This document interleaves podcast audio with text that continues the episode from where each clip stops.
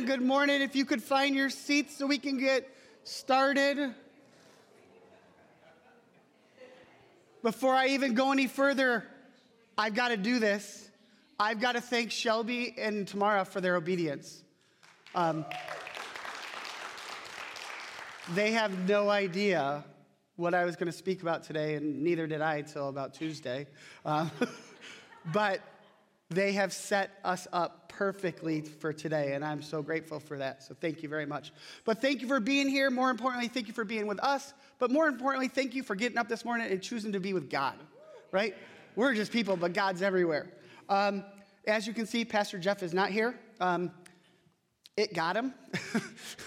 COVID's out there still. Thank goodness it's not as bad as it used to be, but he's recovering from COVID. He is getting healthier each day, and uh, he misses you all. And uh, please be praying for him. I know your prayers would be greatly appreciated. As many of you know in here, and I just say it because I don't know who doesn't know, but my name is Jerry Roberts, and my wife, Becky, who's sitting right here in the second row, here supporting me today. We're the youth directors here at R L C, and believe it or not, we've been doing it for twenty-one years. Blows my mind. Um, We've been blessed beyond measure that God has allowed us to lead the youth and impact hundreds of lives during this time. But we could not have done it with lots of different people, without the pastors and elders of this church, and most importantly, without the team members who've given themselves through sacrifice to serve the youth throughout the years. And there's been many of them who've come and gone, and, and God is pouring out on them because of what they've poured into children. So thank you so much, and thank you to those leaders. You guys are greatly appreciated, more than you'll ever know. Well, this morning, I have the honor and privilege to share the message with you. And like you said, I found out Tuesday night that I'd be doing this, and usually I have a couple months. Um, so this is much different preparation than it's ever been, but it's awesome to see God's faithfulness when you, when you make yourselves available to Him. Um, I did some things in this preparation that I've never done before. I still went to my kids' games. I still did the things I did because I believed that God was going to reward me for being with my family. And um, even though I was up till one o'clock last night, it's done. And it's here for you today. So uh, please, uh, before we get started, let us pray. Uh, dear Lord, I just thank you, Lord. I thank you, one, Lord, that you built this building, Lord, and that this church is yours, Lord. We thank you that your Spirit's in it. Lord, right now we ask that you be with Pastor Jeff and his family, Lord. Allow them to, to heal and be whole again. Allow them to be refreshed and renewed. Lord, but as I speak today, Lord, I ask that my voice be your voice, Lord, that your words come out of me, Lord, to change lives today and forever, Lord. And we'll be sure to give you all the praise and the honor and glory in Jesus' name. Amen.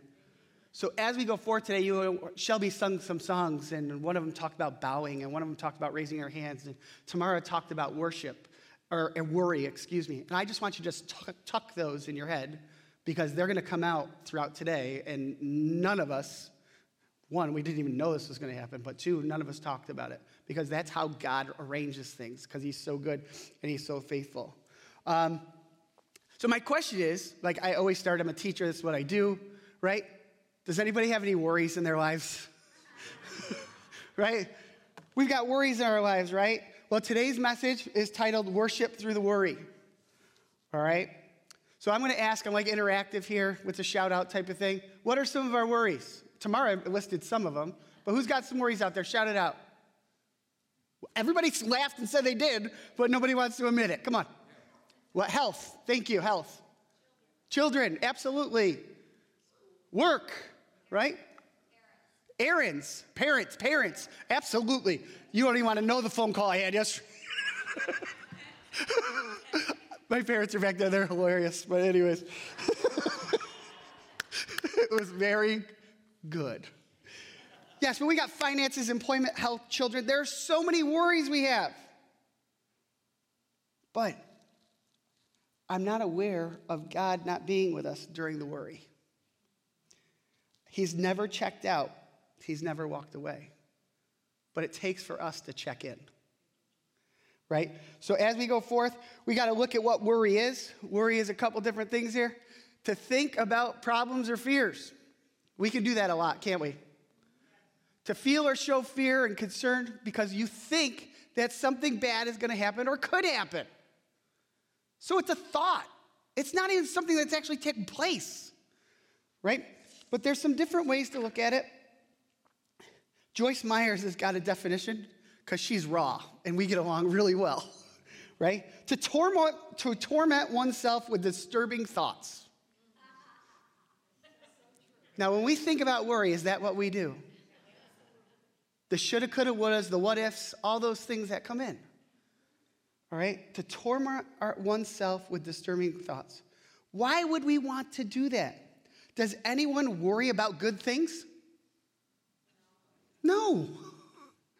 Right? I don't think we worry or have anxiety in a fashion where it produces fruit. When you worry, is fruit being produced? Because that's, a, that's what God says is the measure of all things, is what fruit are we producing? Worry doesn't pr produce good fruit. Does anybody eat rotten fruit here? Right? I've still got tomatoes growing, not Matt, Becky's still got tomatoes growing in her garden. All right? Some of them are starting to rot. We're not going to eat those ones. Well, I'm not going to eat any of them, but, but we're not going to eat those because they're not good fruit. That's what that torment is. It's not good fruit. So why would we go along with it? This worry, this torment, these thoughts, they've got to go. And today we're going to talk about some of the ways they can. But before we do, I've got some entertaining thoughts about what worry is. These are some quotes. Some of them are taken from Joyce Meyer's book, Battlefield of the Mind. Worrying is using your imagination to create something you don't want. Think about it. If we don't want it, why are we thinking about it? But that's what we're doing, right? There are some people in life who have to think this way, all right? I don't know if you actually know this. This is factual, right? After nine eleven, right, when we did, with the unthinkable happened, right? Planes got crashed into big buildings. What they did is they brought in movie producers from Hollywood to the defense team, and they sat down and said, think up the worst things you can think. Because movie producers are some of the craziest minds there are. And they sat down with them and said, if this happened, what else could possibly happen? And they sat down with them. They, they were told to create this, right? But this isn't something we want to do in our minds every day, is create things that we really don't want, right? Goes on to say a different one, right? Worry is a down payment on a problem you, know, you may never have. If you're never going to drive the car, are you going to put a down payment on it? No. So why are we giving worry so much of our mind when it may never even happen?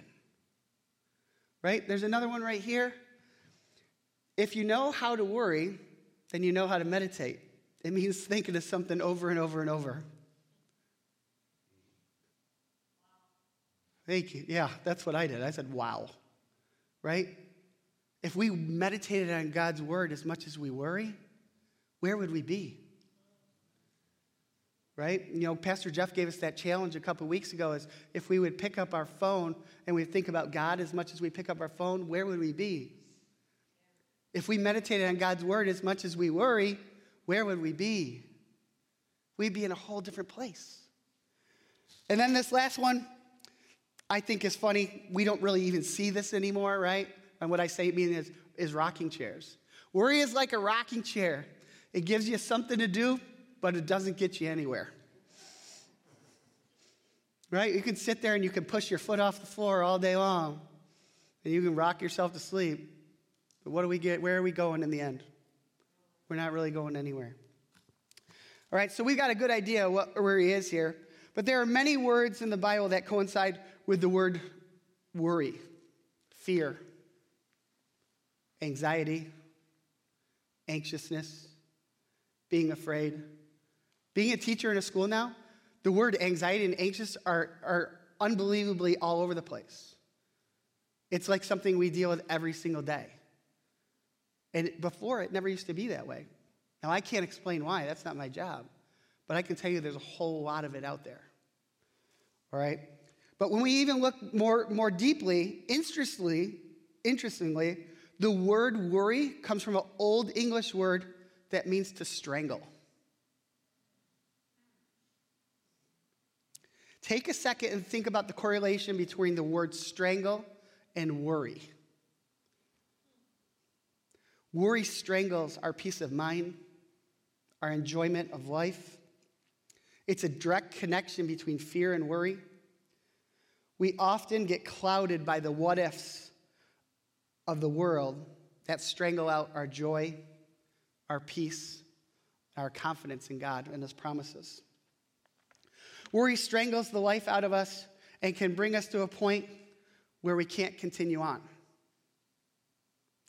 We need to work on striking the negative what ifs out of our heads and be reminded by what God's word says. Matthew six twenty-seven in the Voice says, worrying does not do any good. Who here can claim even an hour of his life by worrying? We can't. Worrying's not going to get us any further down the road. It's not going to make us any better. It's not going to get us, there's nothing good about it. But we find ourselves doing it so very often. All right? Worry is negative to our health. It can lead to heart problems, fatigue, breathing problems, shaking, increased blood pressure, and many, many other symptoms that do not allow us to live the healthy life that God has for us. Another scripture about worry is Philippians four six. Do not be anxious about things. Instead, pray.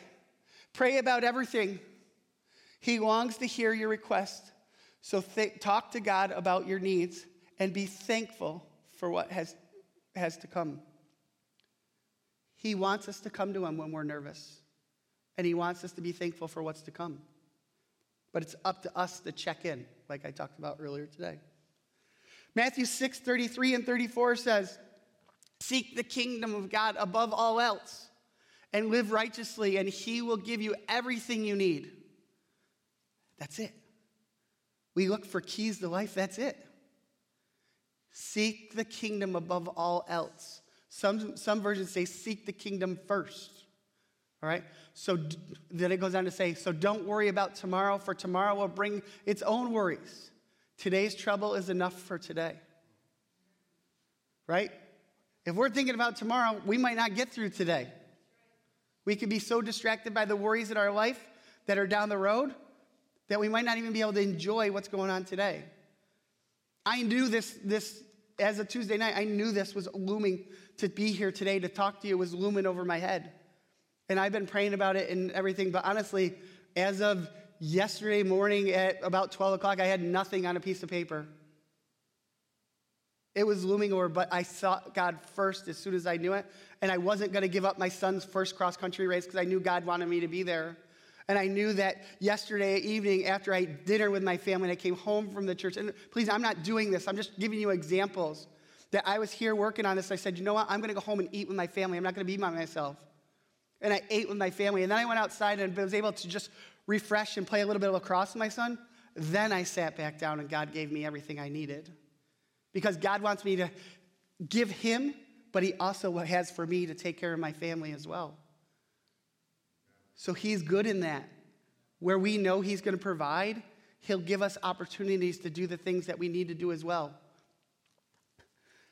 So what we need to do, what we see in these last two scriptures, is God tells us exactly what we need to do.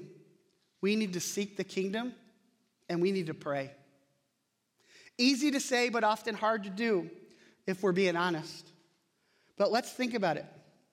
Any times our hearts or mind are fixed on the thousands of things that ultimately we have no control over, we are determining the direction of our lives. Our lives eventually will become about the things we worry about. They'll end up occupying our thoughts, decisions, actions, and our health. So we have a choice. Will we worry or will we worship? I believe worry is overrated and it gets way too much credit.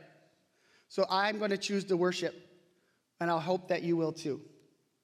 So when you think about a worshiper in the Bible, who are you drawn to? I know there are many worshipers in the Bible. We can talk about Paul and Silas in prison. We can talk about King David writing the Psalms. But ultimately, the best worshiper in the Bible is Jesus in the way that he worships his Father in heaven, following his commands, living a life not of his own will, but for the will of his Father. What an example we have in Jesus. So as we move from this idea of worry to worship, we have Jesus, an example by the way he lived. However, today we're going to talk about worship in a different in a different light. Worship is not does not have just a one-word meaning. There are actual several Hebrew meanings for the word worship and what they re- represent.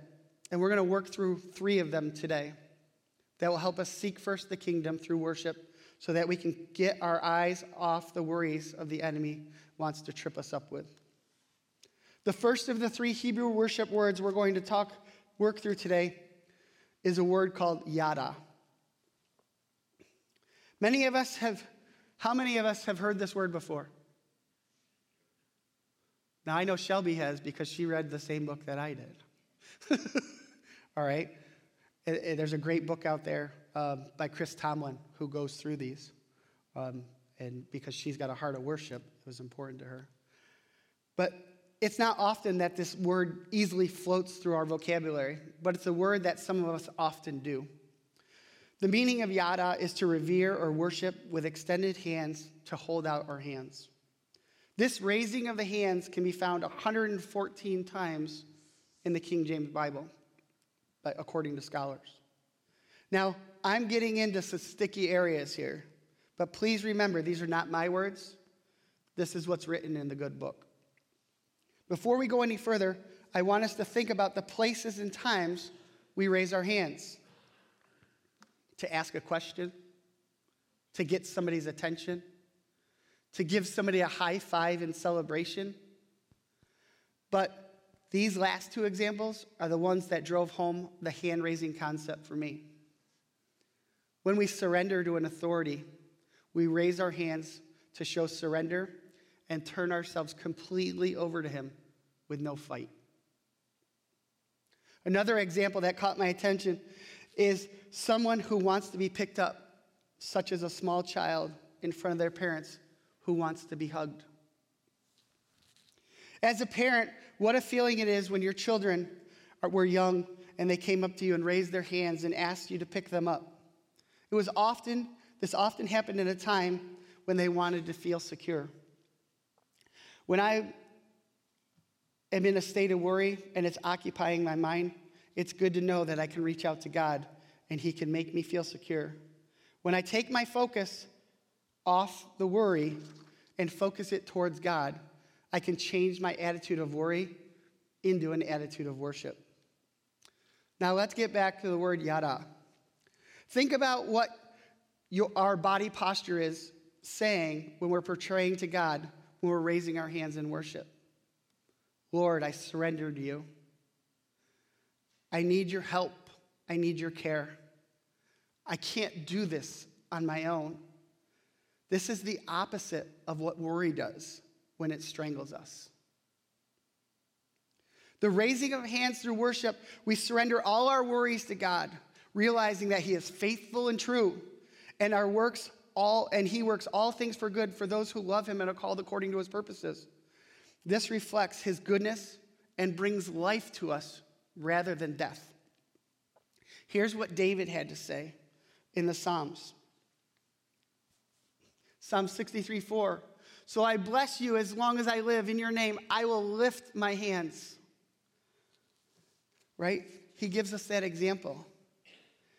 David was a man of ups and downs, not perfect, and made some huge mistakes. But I want to be like David. Look at what God had to say about him. In Samuel thirteen and Acts thirty-two, or thirteen, it says, and when he was disposed, when he disposed of him, he's talking about Saul, he raised up David to be their king. Of him he bore witness and said, I have found David, the son of Jesse, a man after my own heart, who will do and all, who will do all my will and carry out my program fully. If God is, says that David is a man after his own heart, then that's something I want to be. And if David is raising his hands to the Lord, then I'm surely going to follow his example. After all, praising God is what we're created to do, as it says in Isaiah. Isaiah forty-three twenty-one says, my people, The ones who I've chose and created for my own will sing my praise. That's what we're created to do. And then it goes on further in, in Psalms. It says, let everything that has breath praise the Lord. Now I'm looking at you all here. Everybody's breathing, so we all got work to do. Okay? Part of God's great plan is he created us to praise and worship him. So I'm still breathing, and it looks like I have some worshiping to do. If praise and worship is a part of God's plan, then I want to be part of it. After all, why practice? Why not practice here on earth? Because worship will be a huge part of what we do in heaven.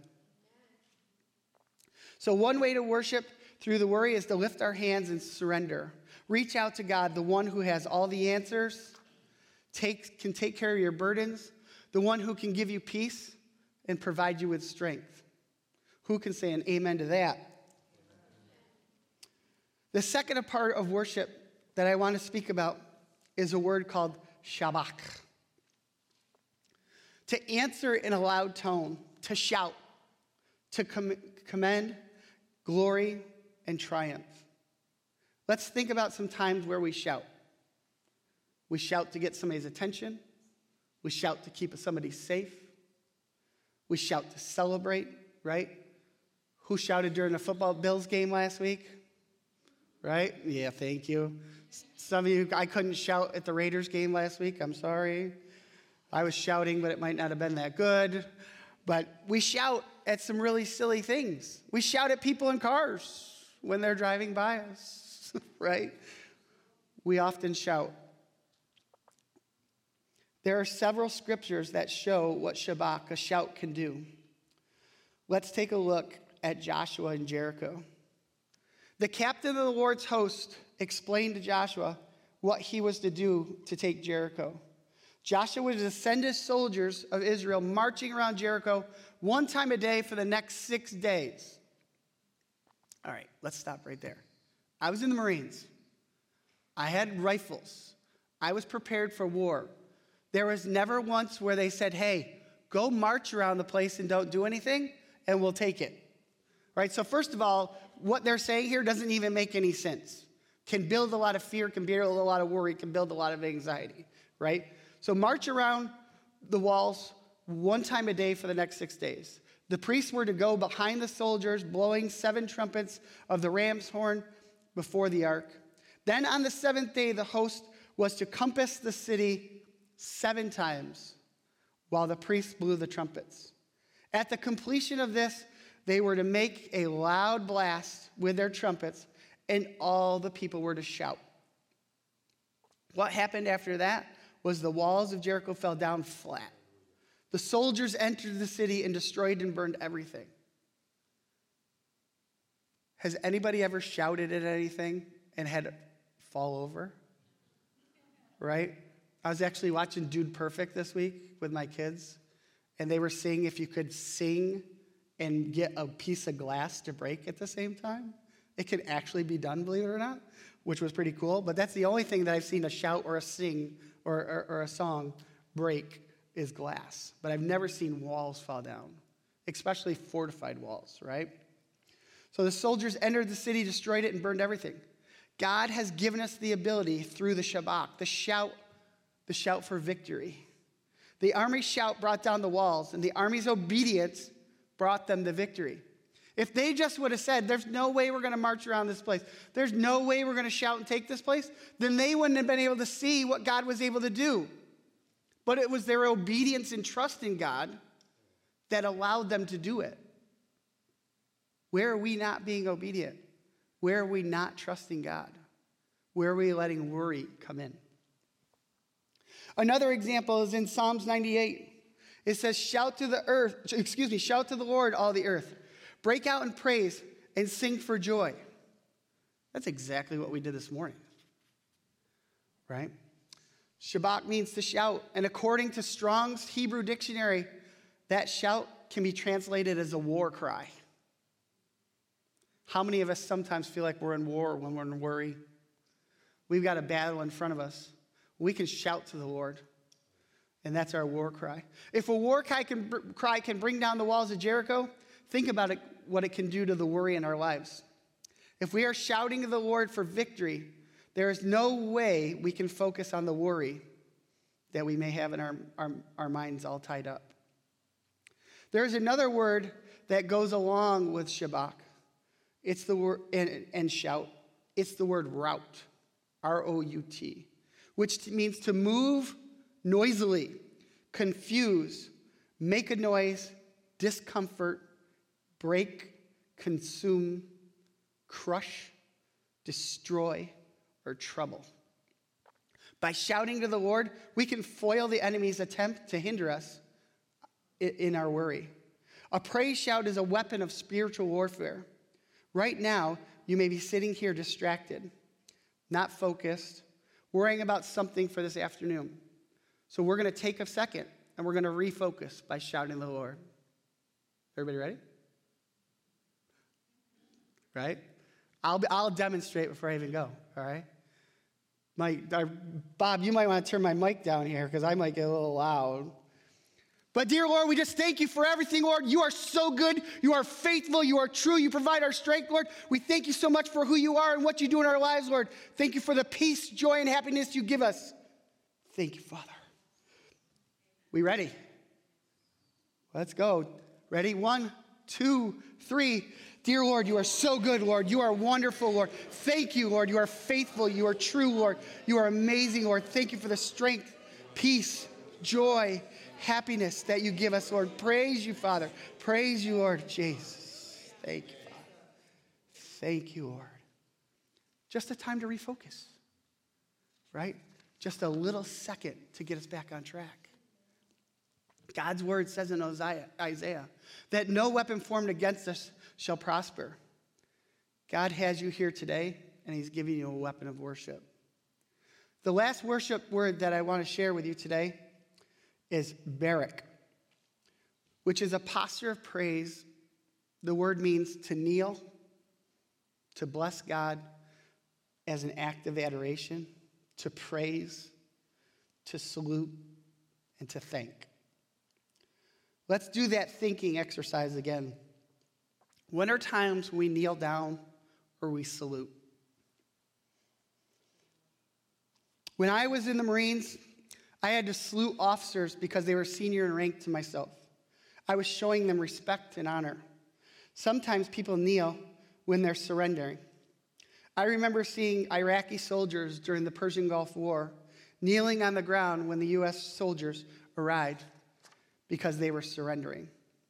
So the word barak means to kneel down and praise. Another word that falls under the same category is shakeshua, which means to bow down. Now think about where we were this morning. Tamara talked about worry. The first song that Shelby talked about, the second line of it says, "We shall bow down." And then the second song talked about raising our hands. God's so very good. For all these postures of worship, raising our hands, shouting to the Lord, bowing or kneeling before God, entitle two things. One, humility. We won't do this if we're not humble. And the second is understanding the honor that we need to show God. I remember when Becky and I started attending this church twenty-one years ago. I was a baby Christian, first just saved at twenty-five years old. And it wasn't even this building, it was the other building. And I didn't know a whole lot about God, but I knew that I needed to surround myself with godly men. Men who I could learn from, follow their examples, and even when it was really uncomfortable.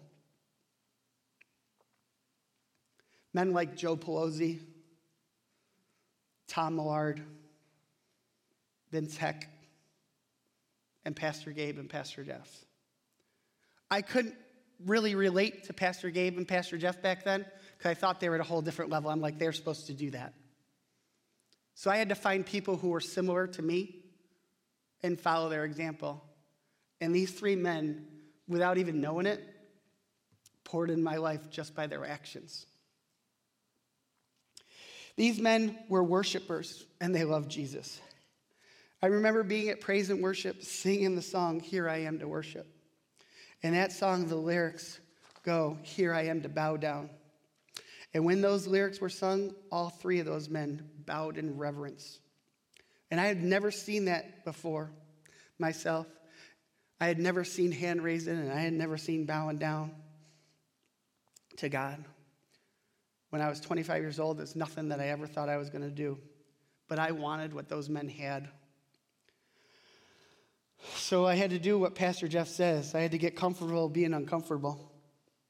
And I remember being concerned about who was going to look at me and what they were going to say and what they were going to think.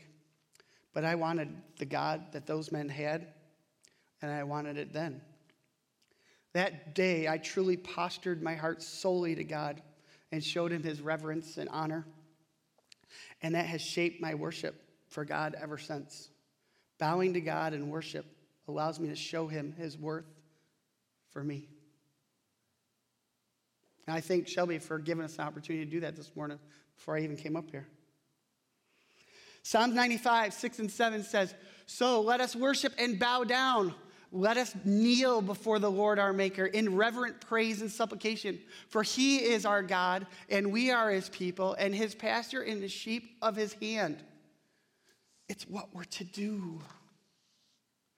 Goes on and flipped the different scripture in Philippians, said, So God raised him from the highest place and gave him the name above all names, so that when his name is called, every knee will bow in heaven, on earth, and below. Every tongue will confess Jesus, the Anointed One, is Lord, to the glory of God our Father. If we don't do it willingly, it's going to happen anyways. It's going to happen anyways. I don't want to ask why. I don't want to be the one who was like, God says, hey, why didn't you do it before? I want to have that, that already answered. Our Father in heaven has a desire for us to show him reverence and honor through our actions, words, as we can see here in these two scriptures. Once again, when worry rushes in like a flood and tries to overwhelm us and fill our minds, we can use these tools of worship to cast it away. You can't, we can't, I can't worry and worship at the same time. We can't physically do it. Everybody said we can multitask and do all these things. You can't worry and worship at the same time. So we have a choice. But when we humble ourselves and surrender ourselves to God, we can, by getting on our knees, we can wipe that spirit of worry away. As most of us know, Queen Elizabeth went on to be with the Lord this past week. And as usual, when a person of importance passes away, details about their lives surface. I was blown away at a quote that came from the Queen this week as a true example of humility and reverence. The Queen once told some reporters, I wish Jesus would come back in my lifetime. When asked why, she said, because I want to place my crown before his feet. The fact that the Queen here on earth had a desire to pray, place her crown before the King of Kings and the Lord of Lords is true worship. What an example to us all. A person who had all authority on earth desired to take her crown off and place it before Jesus rather than be worshipped herself. It's amazing. We can learn so much. So today, God has provided us with spiritual tools of worship that can help us fight the battle of worry that most of us face each and every day. We have three different ways to do it. We have yada, to raise our hands in worship and reverence. We have shabak, which is to shout in glory and victory. And we have barak, to kneel and praise. And we have shakeshua, to bow. So as a school teacher, I teach in three-step process. I explain what we're going to do, or I teach it. And that's what I've done. Then I demonstrate, and throughout today, I've demonstrated what we're raising our hands and lifting our voices. But then I follow with participation, because until we practice it, we don't get it. So this morning, I'm going to invite Shelby on up here. Shelby's agreed to give us two more praise and worship songs this morning. I truly believe that if we combine all three of these aspects of worship together, raising our hands, shouting to the Lord, and kneeling at his feet, chains can be broken. Your issue today might not be worry. It could be addiction, gossip, loneliness, healing, or whatever may be out there that you need. God has the ability to meet you right where you're at, because where the Spirit of the Lord is, there is freedom. Please, let's just bow our heads. There will be some of you here today who will be very comfortable with this, and there will be some of you who will be very uncomfortable. Let's just remember, Jesus was not comfortable when he was on the cross, but he was willing to be uncomfortable for us. There are some people here today who have to turn their worries over to God, and now you have the opportunity to do this through the words of worship we've learned today. We have heard this morning that God desires, what God has desires us to do. It is up to us through obedience to make it happen.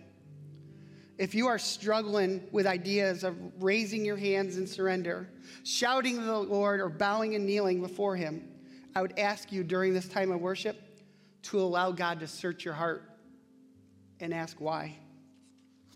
Is it about you or is it about God? When we worship, we must posture ourselves toward God. We want to worship him with the right heart.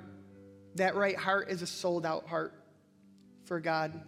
There may be some of us who, as we come to worship, we got to ask for forgiveness before we can even start to worship.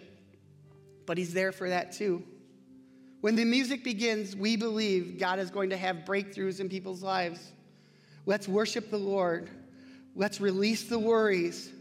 Please worship as God directs you and let God do the rest. Would you please?